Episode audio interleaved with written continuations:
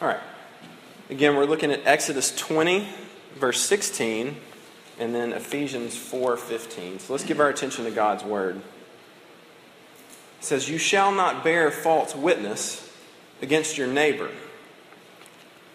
And then again, uh, Ephesians 4 15 says, Rather, speaking the truth in love, we are to grow up in every way into Him who is the head, into Christ. The grass withers, the flowers fade away, and the Bible says that mankind, that you and I are like the grass that withers and the flower that fades away, but the Word of God stands forever. So let me pray for us before we uh, dive in further tonight. Heavenly Father, we thank you that you would be so kind to speak to us, that you would reveal yourself.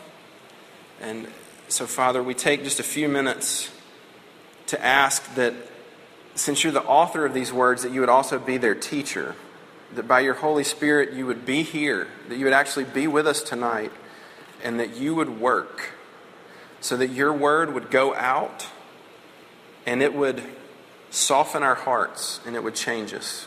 And we ask that, Jesus, in your name. Amen.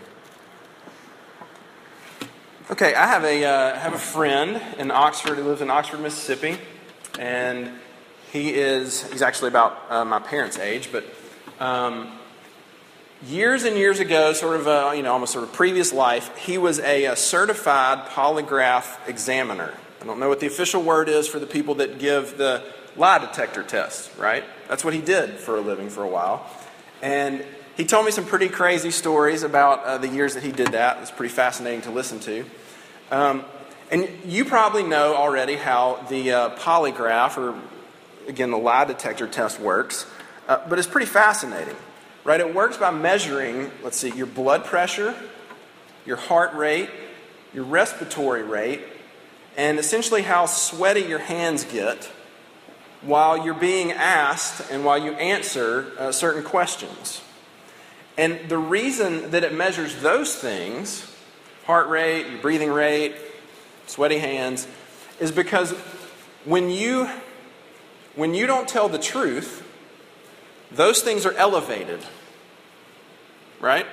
When you lie, your heart starts to beat faster, you breathe a little bit faster, your hands get sweaty, and now, I want you to think about that for a second. That's pretty amazing if you think about it, that your body, how do I say this? Your body reacts negatively to lying.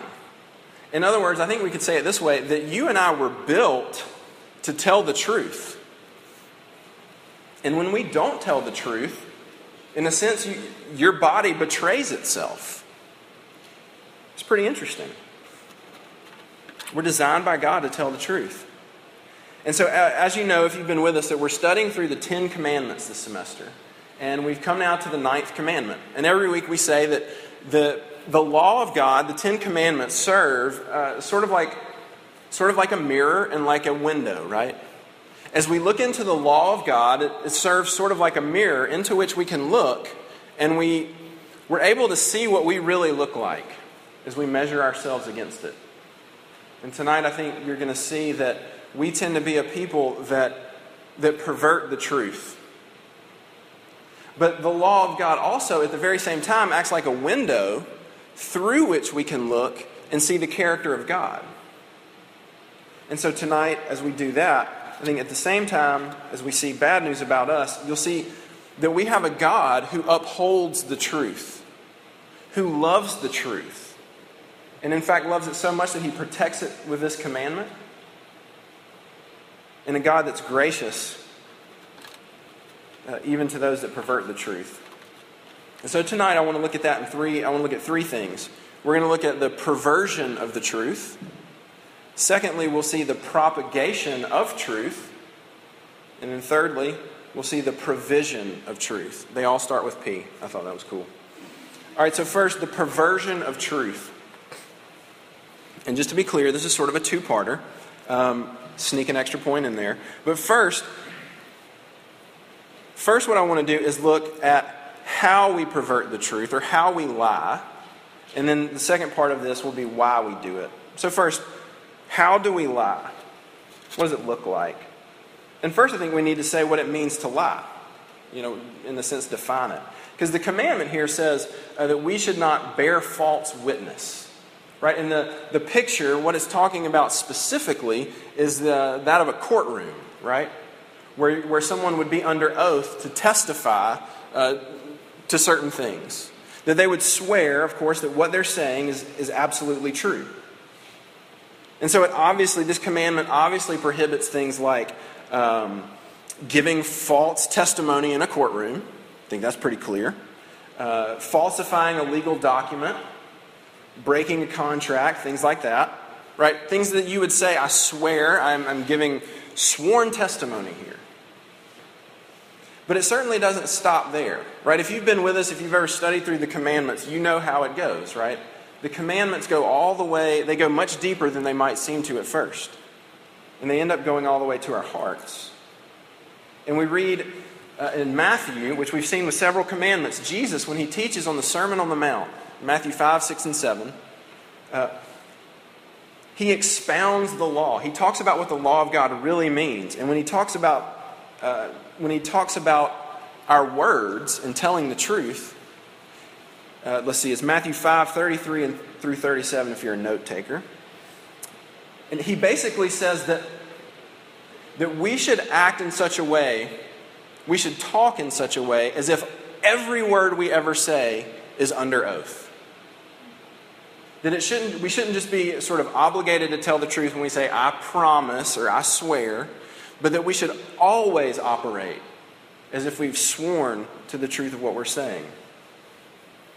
So it's clearly not just a courtroom setting, but it's every time we open our mouths, right? All right, so Luther, Martin Luther says that there are essentially three kinds of lies. And I like his uh, three divisions here, and so we'll, we'll kind of borrow his. I think it's helpful. He, he basically says first, well, the three are there are humorous lies, that there are helpful lies and then harmful lies. Okay? Humorous lies are basically when you're not. Um, when you're not pretending to tell the truth, when it's obvious that you're not dealing in the realm of truth, right? To, to tell a joke, something like that. Um, it's basically a recognition that there's a time and a place to have something come out of your mouth that's not literally true, right? Um, I, I, think we all get that. I saw, you know, give you an example. Some time ago, there was a, uh, a meteor, not a comet, meteor, right, that uh, was on the East Coast, and lots of people were taking pictures of it. And I saw on Facebook that, you know, somebody put here, I, I caught this great picture of it, and you click on it, and it was a picture of Super Grover, you know, streaking through the sky, right? He's clearly not trying to represent the literal truth. He's just being funny. Although it, you know, wasn't that funny, but you get the idea, right? It's the whole like a horse walks into a bar, right? Horse didn't really walk into a bar, but it's just for fun. I think we get that. So they're humorous lies. But second, he says that there are helpful lies. And now this is where some, some really interesting debate comes in that we don't have time to get to. That, that's why we have community groups. You can hash it out.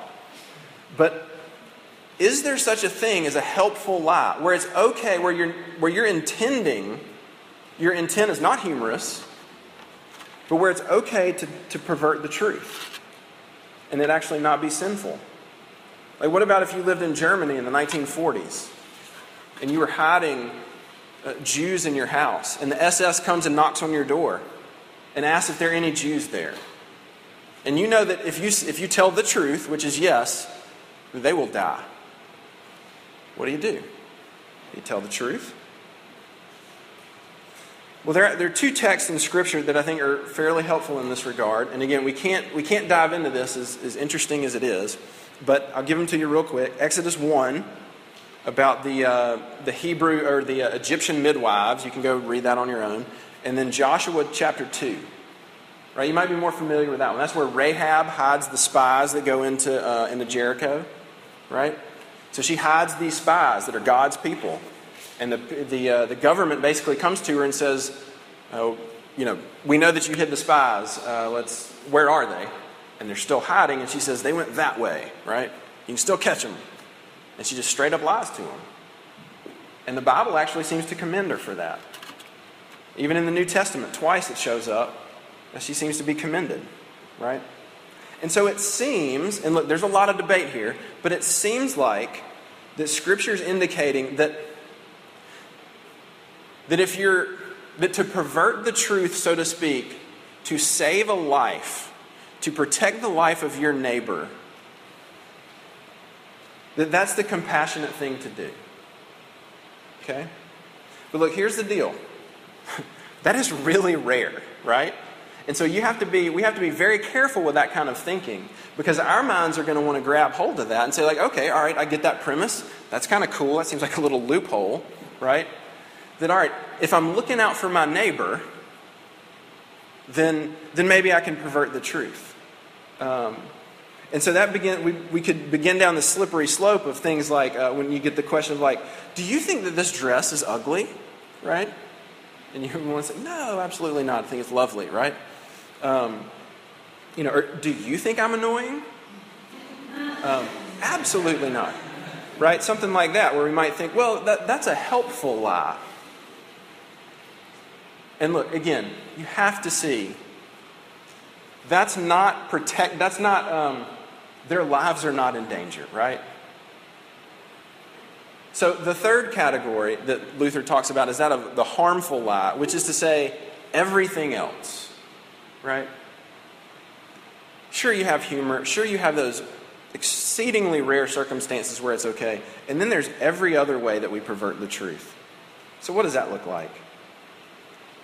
Well, it might look like when you tell your boss at work, or maybe your teacher, they ask if, if uh, have you finished what I asked you to do? And you say, uh, yeah, yeah, I finished that. And then you hurry off and go finish it because you didn't. You change the truth. Um, or maybe when you're telling a story about yourself, something that happened, and you, you add a little bit of detail that didn't actually happen, but it makes you look a little better. You, you tweak the truth just a little bit. Or maybe when you say, I don't know why I wrote this one down, but no, I have no idea why you pulled me over, officer. Um, I bet you do. Um, or maybe when somebody asks you to do something that you, you don't want to do. And you might say something like, Oh, I wish I could, lie number one. And then comes lie number two, but actually I have to, whatever, right? Or maybe it's when we, when we lie to ourselves, when we pervert the truth just in our own minds, right? I'm not that bad. Or I can stop whenever I want to. It's not that big a deal. Or maybe, maybe we pervert the truth when we try to get other people to think that we're uh, holier than we really are. We'll flesh that out in just a second. All right, so I think you get it, right? What it looks like to pervert the truth. So the second part of this is why do we do that? Why would we do that? What's at the root of our deceitfulness? Why do we so often not tell the truth? And look, on one level, the answer is pretty obvious, right? The reason that we don't tell the truth and that we lie is because we want to avoid the consequences of what telling the truth will bring. I think that's pretty obvious. Right? We lie to avoid some sort of discomfort or awkwardness or pain. We don't want to deal with losing out on something or being perceived in a negative light or something like that, so we lie. But there's, there's got to be another level to that, right? And that may not be so obvious. So, what is it? Right? Of course, we lie to avoid some sort of discomfort. But what's really behind that, what's really going on in our hearts, is that we don't trust God with real reality. And in a lot of ways, this tracks with what we talked about last week. But fundamentally, what's going on is that we don't trust God with reality. Right? We don't trust that God's going to be good to us in real reality, right? That, that the way things really are, we can't let things be the way they really are because God's not going to take care of us, and so we're going to take care of it ourselves. We're going to try to manufacture the truth, tweak the truth, manipulate manipulate reality, really. So that reality will work for us. All right, so think for a second about what that means. Think about how radically selfish that is. That really what we're doing when we pervert the truth is we are manipulating reality. And we're really doing that. We're, manipulating other people's understanding of reality. It's incredibly selfish because it's just for our own benefit. Um, yeah, and so when we lie, we, we, we dehumanize ourselves and we rob other people of reality. Right? Uh, what, what might that look like? It might look like if you want to be if you want to be on the inside of some sort of group of people, whatever it is, fraternity or sorority, um, uh, maybe it's RUF, maybe it's a friend group that you want to be a part of, whatever. And you begin to tweak the way that they perceive you, right? In whatever you know form or fashion that that might look like. You're basically trying to alter their reality so that they'll think better of you. Or maybe it might look like this, right? You have a friend, let's say, that has some sort of significant personality trait um, or habit that can be pretty offensive. And uh, like let's let's say that they're um, they can be pretty biting, right? Pretty uh, pretty vicious, and maybe with their humor. And they can really zing people, and sometimes it's not that, uh, it, you know, it's often inappropriate.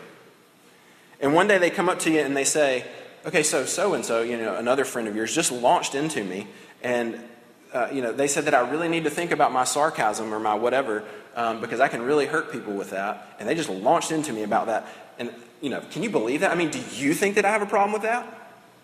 Right? And the tendency would be to say, like, no, no, not at all. I, I think she just can't take a joke. That's her problem, right? And so you get, you get it, right? The whole idea is I want to avoid that awkwardness. I don't want to have to deal with, like, that's going to be hard to say, like, yeah, actually, it's something you need to think, you know, and walk through that. It's just easier to say, like, no, no, no problem. But what you're doing is manipulating that person's reality. You're attempting to. Or maybe the friend that comes to you and says, um, that spends way too much time with their boyfriend or girlfriend. And they say, I mean, do you think that we spend too much time together? You say, no, no, not at all. You know, I think everybody else is just jealous, right? And so at the bottom of all that, it's really just the fact that we don't trust God. We don't trust God to live in real reality. And so we try to create it ourselves. All right. So we see the perversion of the truth. Secondly, the propagation of truth. So we're certainly commanded not to lie, not to misrepresent the truth. We're commanded not to alter reality. But the passage that we read in Ephesians actually says, in a sense, the opposite, right? That we're called to, to propagate the truth. We're, we're called to uphold the truth, not just not lie, right? And it says that we're, we're called to speak the truth in love. To speak the truth in love to others. So let's take just a minute or two to look at, you know, what might that look like? Um, you know, it would look like in that very scenario that we just talked about, it would look like if we're going to speak the truth in love, not only would it look like not lying to the person and not saying, like, no, no, I think you're fine, that person just can't take a joke, like we said, that it really actually might look like being willing to love that person enough to walk through that with them. To say, well, actually, you know, maybe they didn't come to you and, you know, I, can understand you'd be upset with the way they brought that to you, but but I actually love you enough to say, you know, sometimes, sometimes, yeah, I think you do hurt people. And, and, and, to go, to be able to walk through it with them, right? Not just drop, it'd be easy to drop the one time bomb on them and say, like, yeah, I've been wanting to tell you that for years, and the only reason I hadn't is because I'm afraid you'd go off on me, right? And just let that be it. That's truthful, but it's not the truth in love, right? So you could picture what it would look like to to be kind to them, to give them reality. Um, to propagate the truth, another way that it might look, it, it means that we need to be honest about ourselves and our sin. It means that you and I can quit sort of the PR campaign that we're all on, right? To, to get the world to think that we're, we're actually fairly together and that we're, uh, you know, we, we got our ducks in a row. That if we're going to propagate the truth, that it, that it actually would look like admitting that, that we're messed up. And we're going to talk about that more in a minute. It means that we would tell the truth all the time, even when it hurts us. Even when the truth might mean uh, that we lose out on money or we might lose some face over the truth. And the fourth way, I think, or four, you know, I wrote down four. One of the ways I think that we propagate the truth, and it's going to lead to our last point, is that we, I think we're called, to, or I know we're called, to propagate the truth of the gospel. Right, what does it look like to ultimately spread truth? What's going to look like spreading God's truth, the good news? And that's actually the only thing that's going to change our desire to live in God's reality and not our own. So, what is that reality? And that's our third point we're going to finish with the provision of the truth. So, we've, we, we've looked at the, the uh, perversion of the truth, right? What it looks like for us to lie, why we do it. We've talked about what we're actually called to do to propagate the truth. Now we're going to look at the, the provision, the, the truth that's provided for us. And, and that reality is the fact that Jesus, that, that God became incarnate, that God became man in Jesus Christ. And when he came to earth, he was a man and is a man. And at the same time, he is the embodiment of truth itself. You remember uh, John, what, 14, 6, he says that Jesus says of himself, I am the way, the truth, and the life. Earlier in John, John 1:17, it says for the law was given through Moses. Grace and truth come through Jesus Christ. So Jesus Christ is the truth that's provided for us. And that's going to track along two lines that I want to give to you. So, one is that Jesus has come to tell us the truth. Because, like we've said all along, we tend not to traffic in the truth, right? We tend to want to warp and shape reality. And here's what we, we tend to believe a lie. And here's the fundamental lie about ourselves and about God. We tend to fundamentally believe this about ourselves I'm not that bad. Yeah, yeah, yeah, I got problems. You know, there's some things right, but I can fix it. I'm not really that bad. I'm better than a lot of people. It's not that big a deal. That's what we, that's what we tend to think is the truth about ourselves. And about God, we tend to think, He's not really that good. Yeah, He's good, there's some goodness there, but you can't really trust Him. You got to watch, you, you got to keep one eye on that guy. He's not that good. And so Jesus comes along and he essentially said, he, he tells us the truth. And the truth is this. Basically, the lie that we believe about ourselves, he basically says, look, no, no, no, you are that bad. In fact, you're a lot worse than you realize. It's as bad as you fear in your worst moments, and then a lot more. But God really is that good. And in fact, He's a whole lot better than you've ever thought you could imagine. So He's come to tell us the truth. And that's one sort of track of Jesus embodying the truth. But there's another. And it's that not only has Jesus come to just tell us the truth, right, which is wonderfully gracious, but he's also come to show us the truth of God and actually to be the truth in our place. He hasn't just come to tell us about it, but he's come to show us the truth. Right? His, his very life and death show us that it really is true that God is that good because of what he came to do. Right? Think about this. Jesus was the only person in the history of the world that, number one, has never lied. And not only has he never lied, he always told the truth. And not just always told the truth, but he always told the truth in love. Jesus was perfectly honest. He never distorted reality with anybody. He always upheld the truth. Isaiah 53 9, obviously looking forward to the Messiah, says of G, whom we know to be Jesus, says that no deceit was found, was found in his mouth. But what happens to Jesus? Mark 14, uh, in particular, I think in some ways, tells us that Jesus, the only man that's ever been perfect in his uh, upholding the truth, he was the victim of all kinds of deceitfulness. Right? In 1445 in Mark, Judas comes up to comes up to Jesus to identify him for arrest, right? You know, I'll show you who he is. And he comes up and what does he do? He kisses him. Right? What a lie. And what does he say to him? He says, Rabbi, teacher. What a lie. It's not his teacher. He's not learning from him. He's a liar. And Jesus bears it.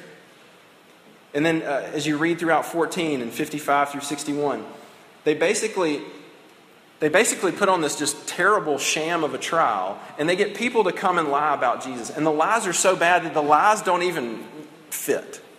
Right? They, don't, they can't even get people to get on the same page about their lies. They're so bad. And Jesus doesn't say a word about it. They bear false witness against the only perfectly truthful person ever, and he doesn't say a word. Why? Why does he just take it? Why does he bear the deceitfulness? Because he's going to the cross, and he's going to bear, not only is he going to take being lied against, but he's going to actually take the lying and the deceitfulness of his people, of you and me, He's going to take that on, on himself. And he's going to bear God's wrath for that in your place. And not only, not only is he going to bear our wrath for the lies that we tell and the way we distort the truth, but he's going to actually give us all of his truth telling and credit it to us. Right? Everything about Jesus' life says is pointing to the truth that God really is that good. It's like he says, Look, God really is that good. Trust me, I'm telling you the truth. Now I'm going to show you. He's so good that he, that, that he, that I would show up and I'll do it for you. So that you can get this for free. Even though you're a liar. So, what that means is that you and I can actually face and live in real reality. Right? Because it means that you and I can look at ourselves and say, okay, it really is true. I really am a sinner. I really have made a wreck of my life and my heart.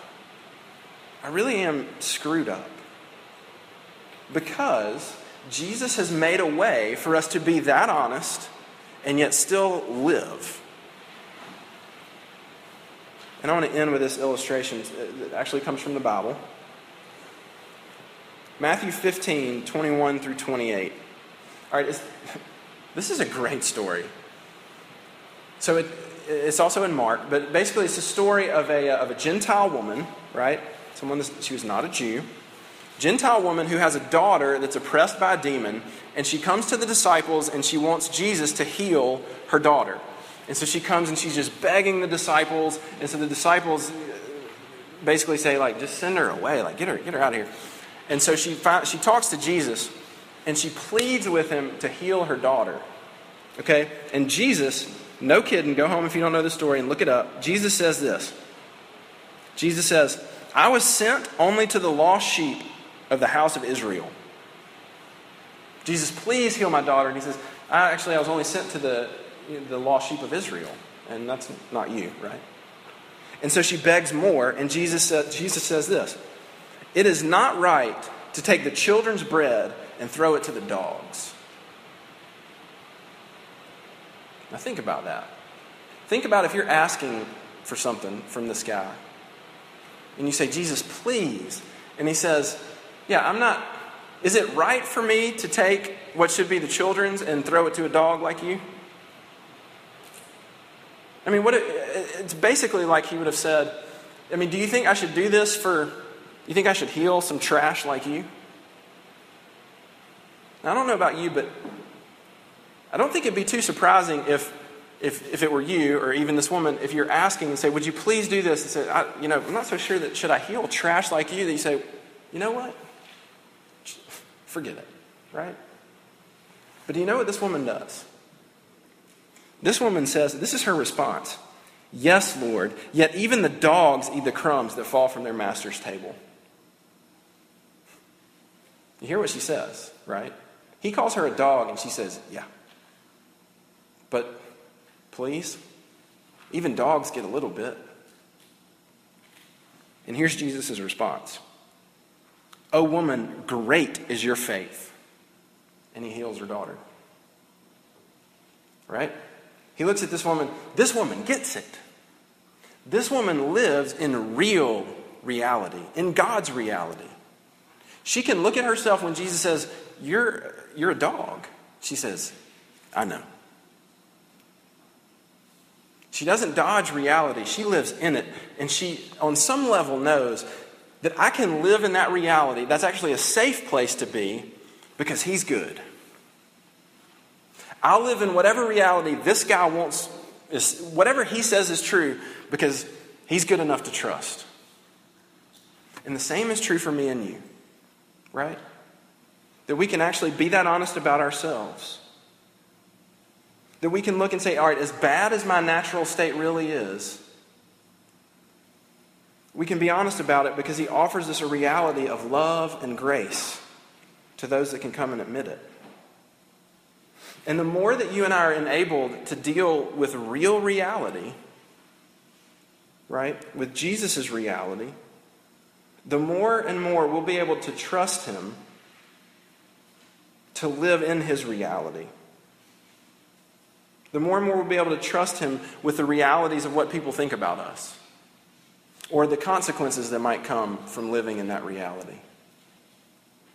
And we won't feel quite so desperate to try to shape it for ourselves because we can trust him.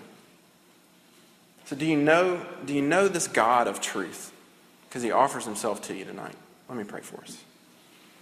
Lord Jesus, you are you are the truth. You are our true word. And I pray that we would that we would live in your reality. Forgive us for the ways that we try to shape it and manufacture it ourselves and for other people?